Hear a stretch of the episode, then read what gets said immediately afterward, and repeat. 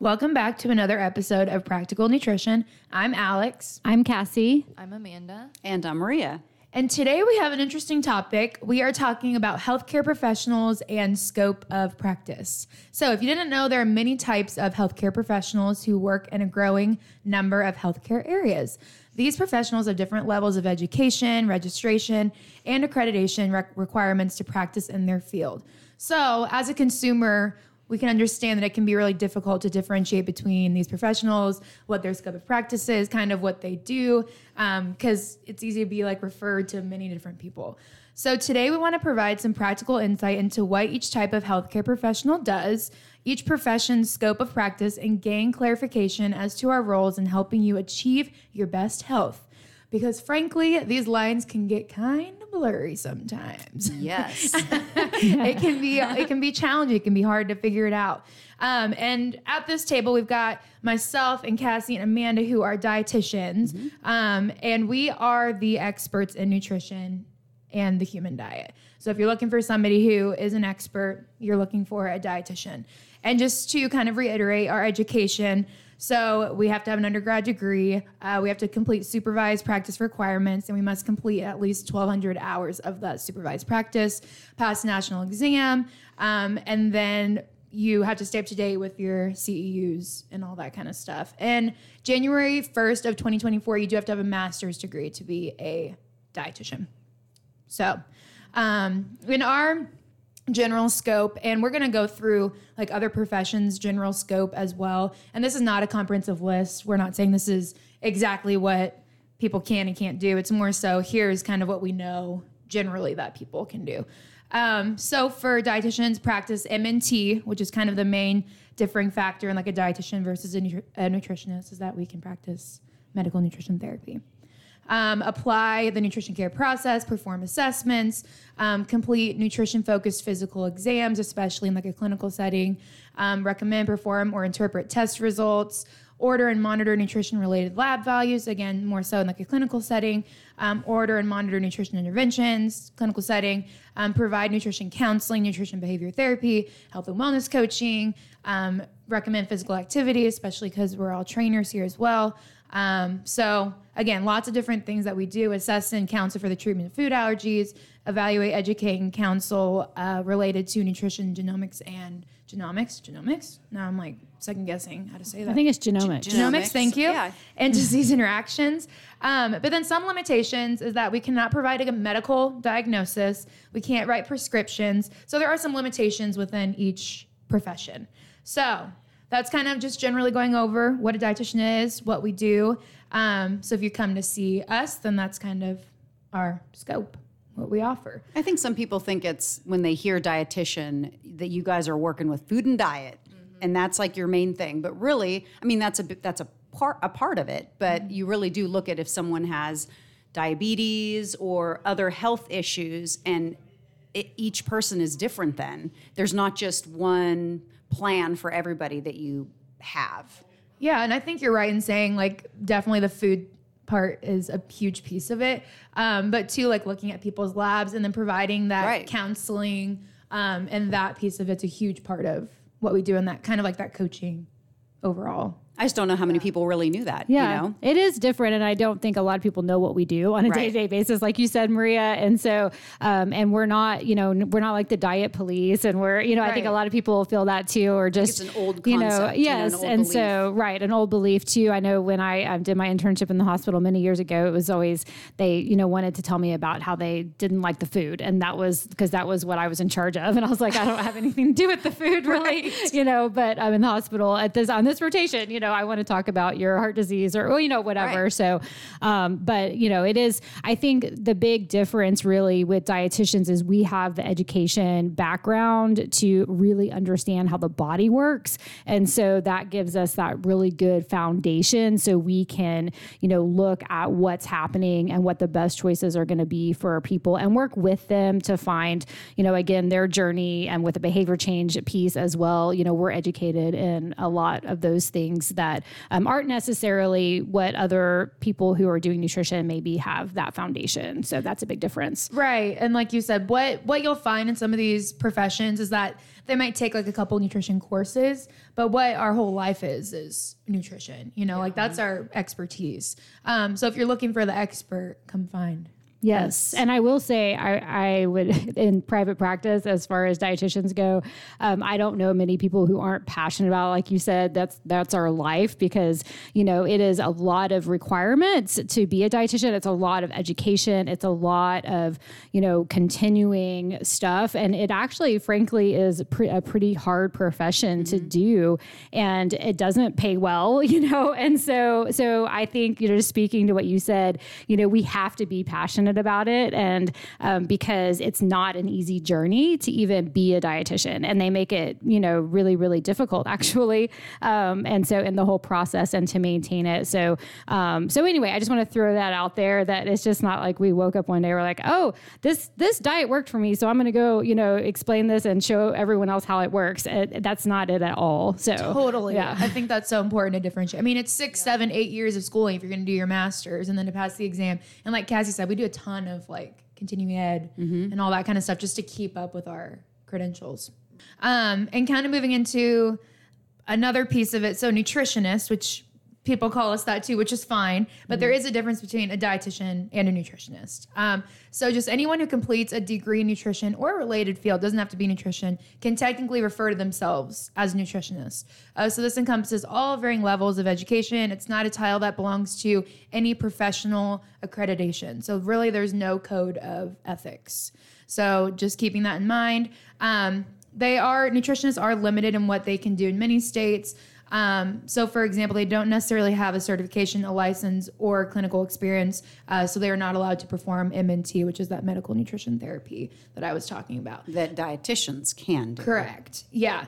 Um, so again, just something to be aware of whenever you are looking at you know what somebody does and the name because um, that's kind of what we're talking about today is that job scope. Um, so just keeping that in mind when you're picking like dietitian and nutritionist. Yeah when we live in a really interesting time where health is such a trendy thing. Like it's almost people use it as like part of their self-worth is like how much money they spend on health or how much time they spend on bettering their health. And sometimes you're not always bettering your health if you're not seeing a professional who has your best interest at heart.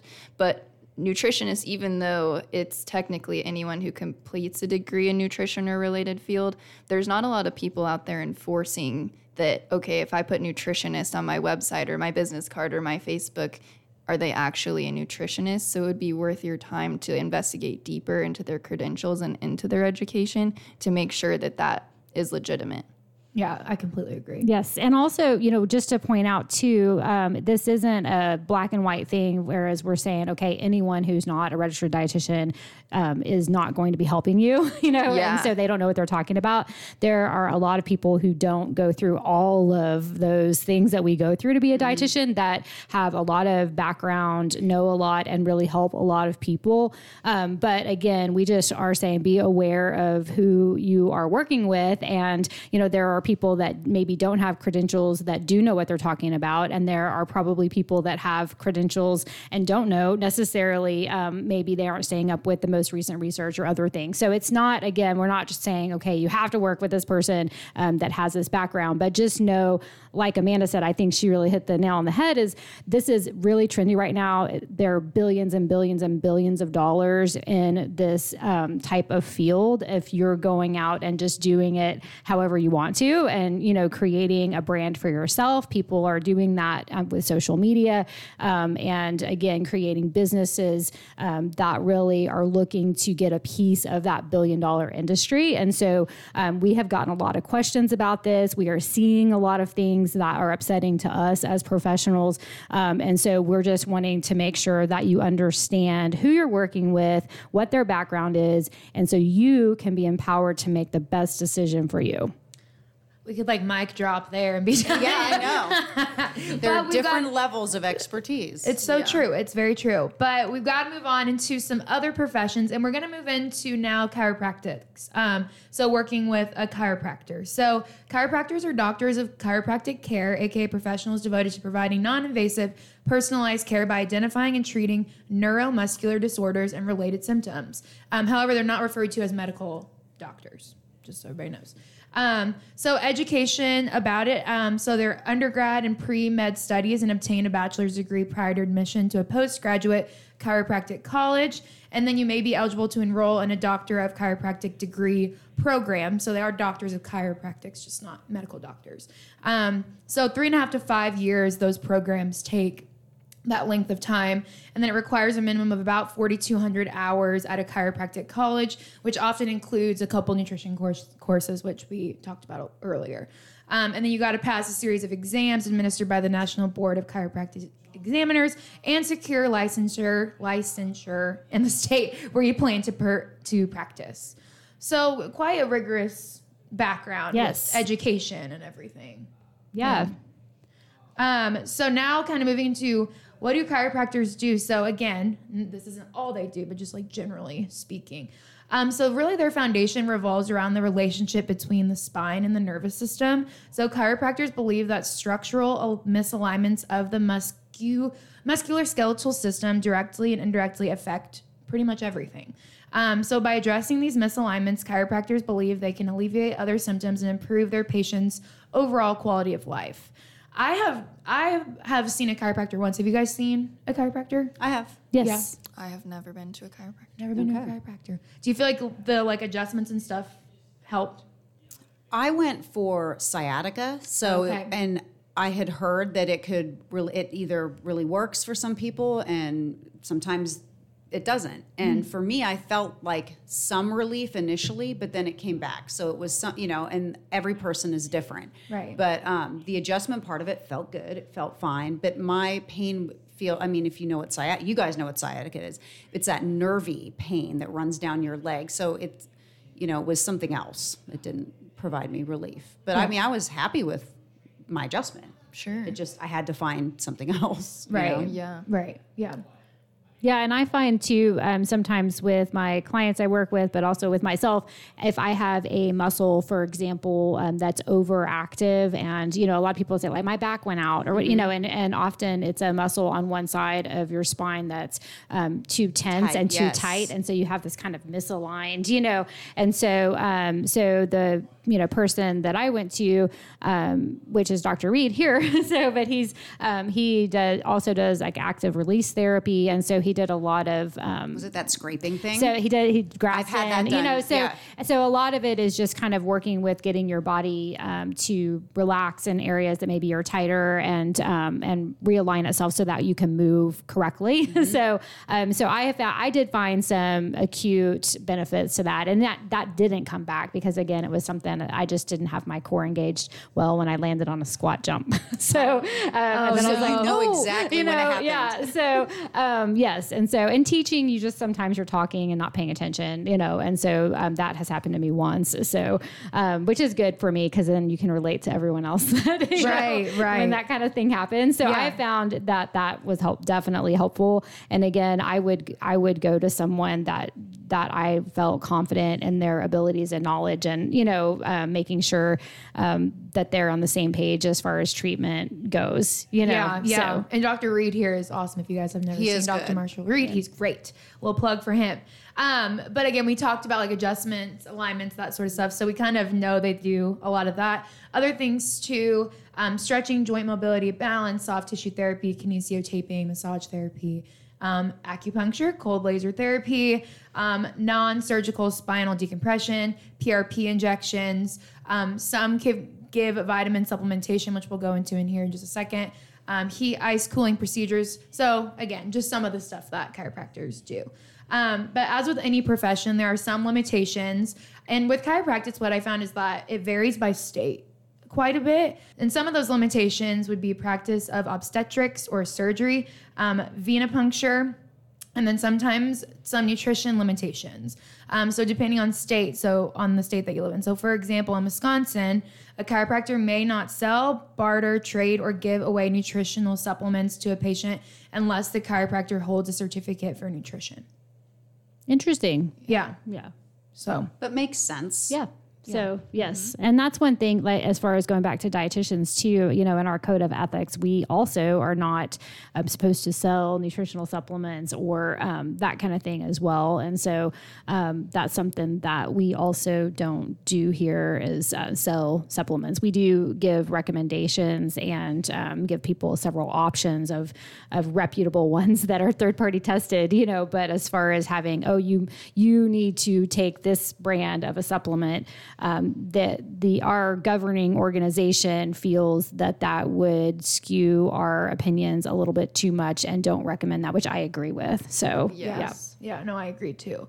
And then this is kind of what I was talking about with like the differentiation in state that you live in. Like in Missouri, you can give out supplements that are tablet, capsule, powder, soft gel, but you can't give out a supplement that's through IV or injection. So I don't know. Okay. It's kind of it's chiropractors can do a lot of stuff. They can. There's such a range, which I think Yeah. it makes it difficult when you're possibly looking for someone. I like to always get recommendations. Who have you gone to for a specific ailment or you know issue that you're having? Uh, because I think that's really important too. But then you got to look into the background of the person and see if they you know if they're following the regulations or you know what their expertise is and uh, yeah it can be an experience Yeah, I think Yeah.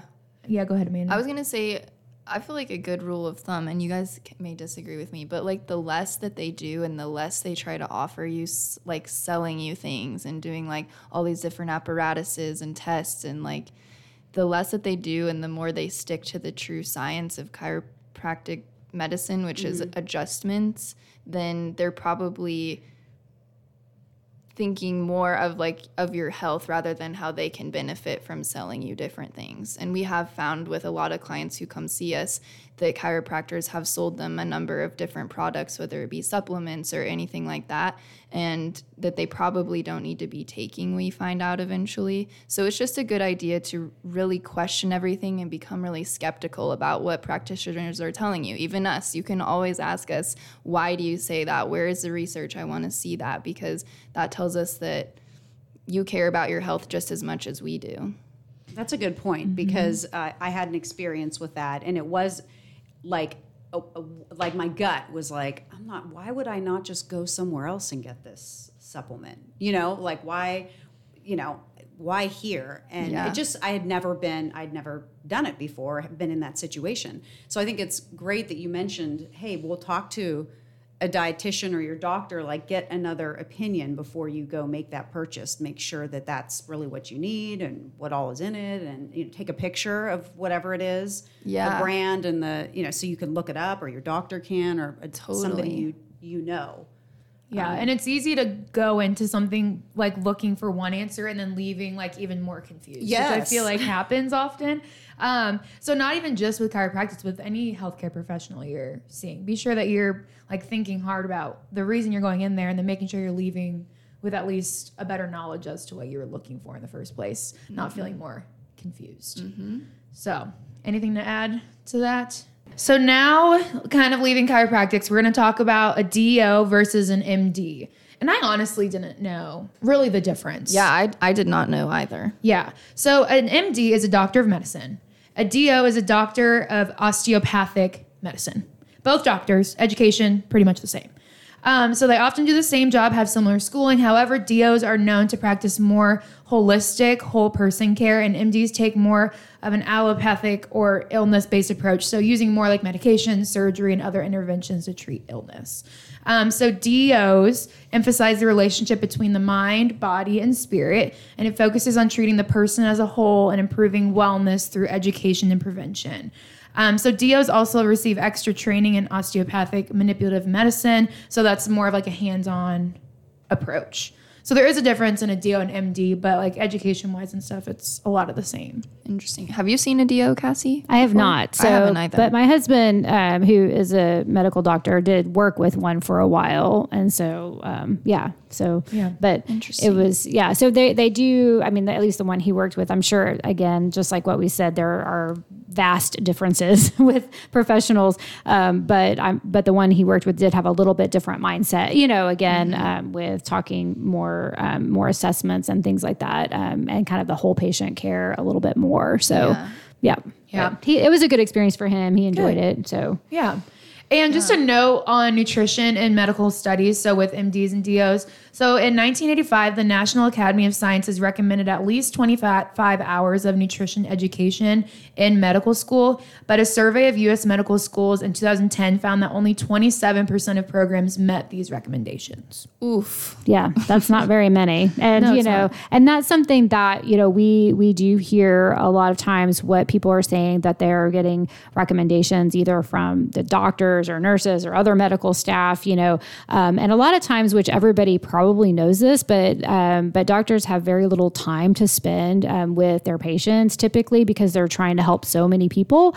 And so um, so sitting down and really listening to um, what that patient is going through and trying to develop an individualized um, plan or individualized recommendations is probably not going to happen. You know, so I'm saying this that the, the, you know it's already kind of set up for a little bit of failure because um, just they don't have the time. And so um, so I'm saying that though we hear a lot of kind of one size fits all, like you know they told me to do this or look at this website and follow this plan um, without really um, thinking about may, will that work for them? Is that gonna you know are they gonna be able to do that? Um, those kinds of things. So so we do hear a lot of that, and then frustration because it didn't work for them. You know, so um, and again I think a, a lot of that's just because of how um, much time they have to spend. But but we don't. I know again um, being married to a doctor, um, how much nutrition education he got, which was not very much. Yeah. You know firsthand. I do. and also consider how long ago it might have been that they were in medical school, how many generations ago that might have been for them. And research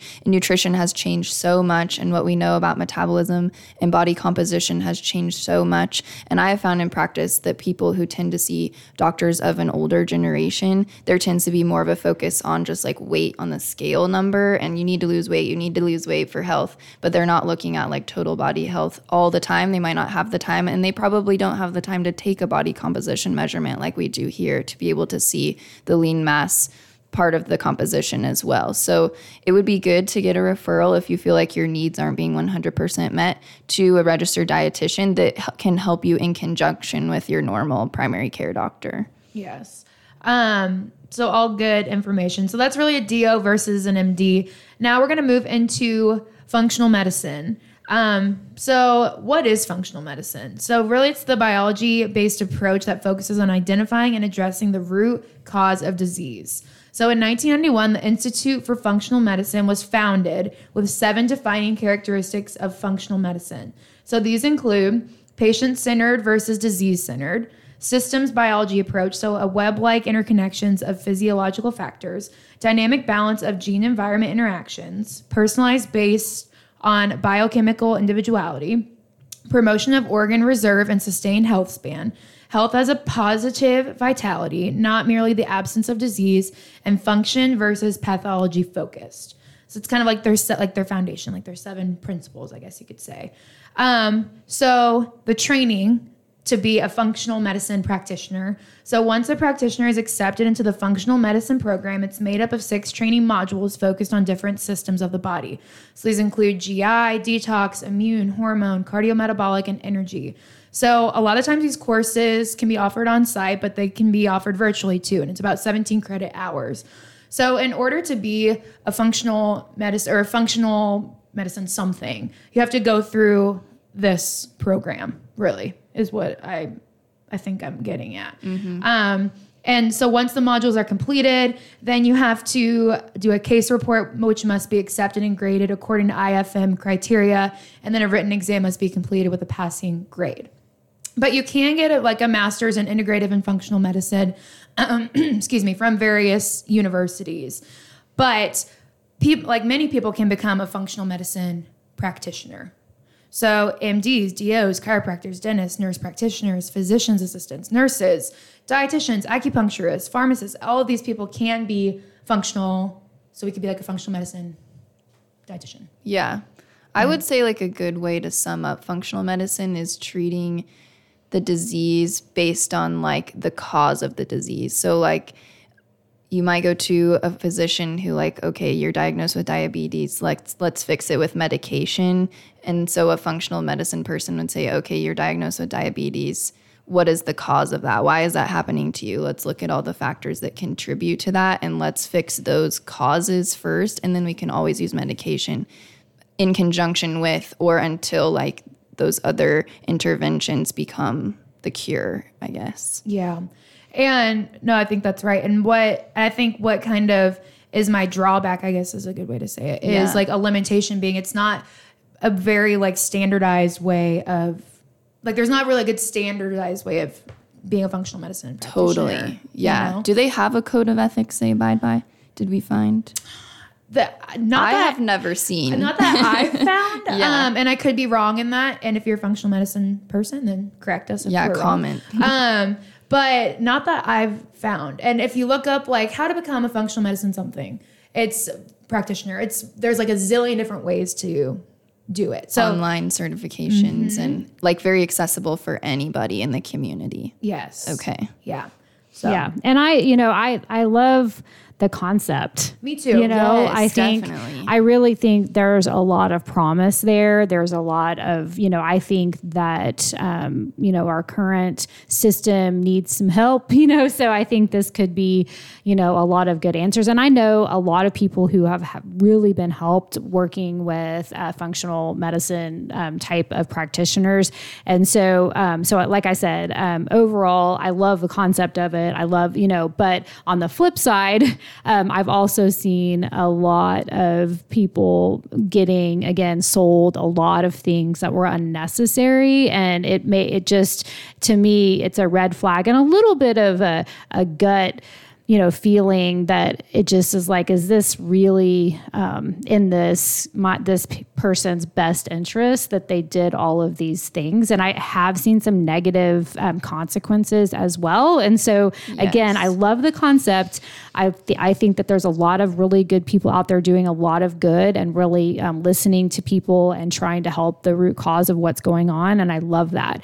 Um, but again, we've I've just I'm a little concerned by how popular it's getting and by some of the things I've seen again that have actually been a negative for some people. yeah, absolutely. Do you have anything to add to that, Amanda? No, just really be question everything and be really skeptical and cynical about who is giving you the advice and really make sure that they know what they're talking about.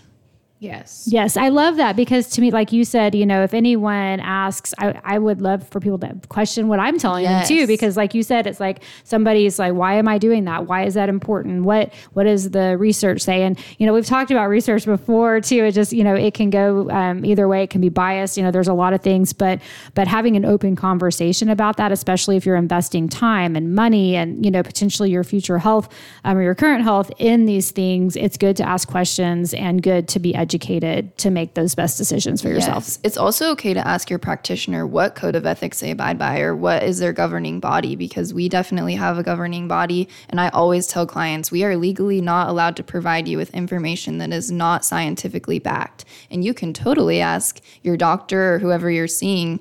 Is there some type of laws that you are following here, or are you operating from a gray area?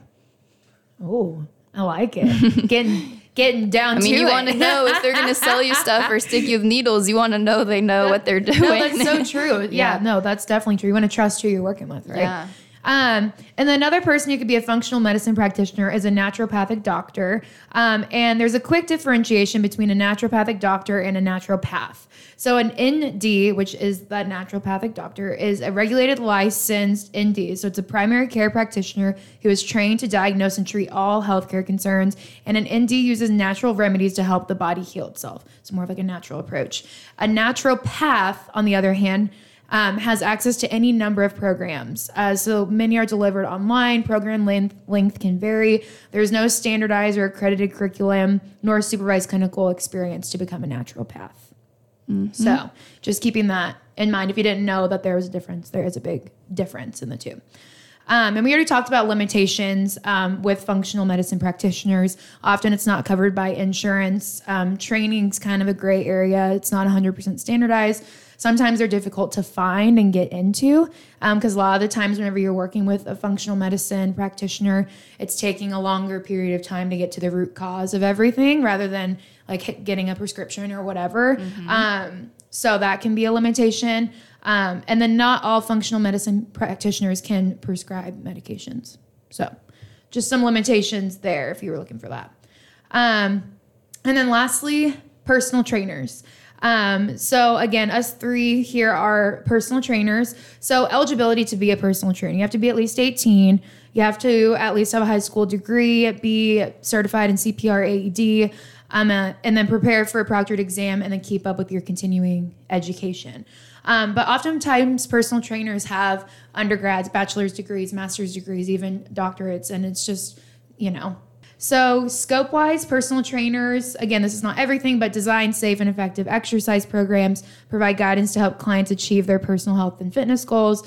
They do pre participation screenings, assessments, submax fitness testing, evaluation of clients' needs and goals, um, respond appropriately to emergency situations, um, referring clients to other healthcare professionals as needed because they, you know, can't provide medical nutrition therapy, they can't prescribe supplements, that mm-hmm. kind of stuff. I think it all just goes back to whenever you're talking to a healthcare professional, what are you looking for?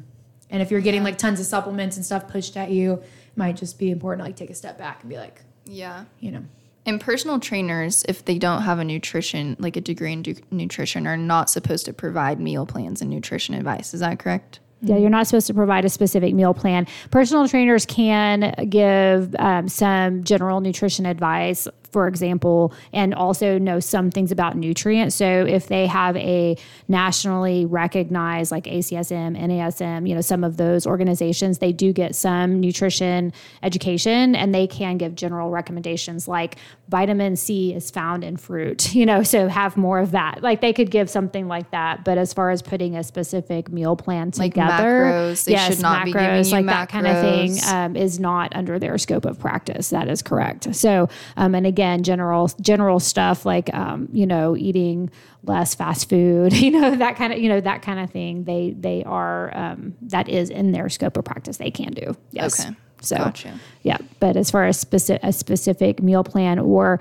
um, managing any type of health issue, whether it's a food allergy, um, food avoidances, um, blood sugar, you know, heart disease. I mean, anything like that is definitely an absolute no. Mm-hmm. Yeah. And I would say in practice, what I find concerning sometimes people coming from having a nutrition plan from a personal trainer. First of all they shouldn't be have like they shouldn't have a macronutrient plan from their trainer. But also i've found that a lot of trainers use their own personal biases or their own personal experience with nutrition whether it be like super low carb or super high whatever for that client and then the client becomes frustrated because they're not hitting their goals or they don't feel good and they're like well this this trainer is giving me this plan. So trainers should definitely know what they're talking about on the on the exercise portion but it would be good to get a referral to a dietitian for the nutrition portion.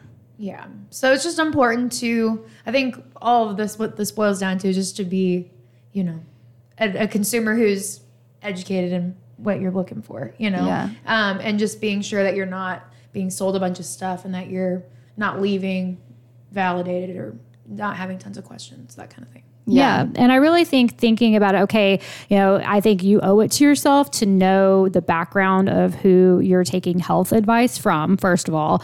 And then, you know, secondly, some red flags, you know, if they're trying to sell you a bunch of stuff, you know, that you aren't sure sure you need. Another one that to me is a big one is if they they say they have all the answers to fix all of your issues. I think that's just another big one where, oh, well, it's it's this and I need to do this specific thing when it's going to get this result. And so I see a lot of that as well. Or you haven't tried my program, you know, um, this will this will work for you.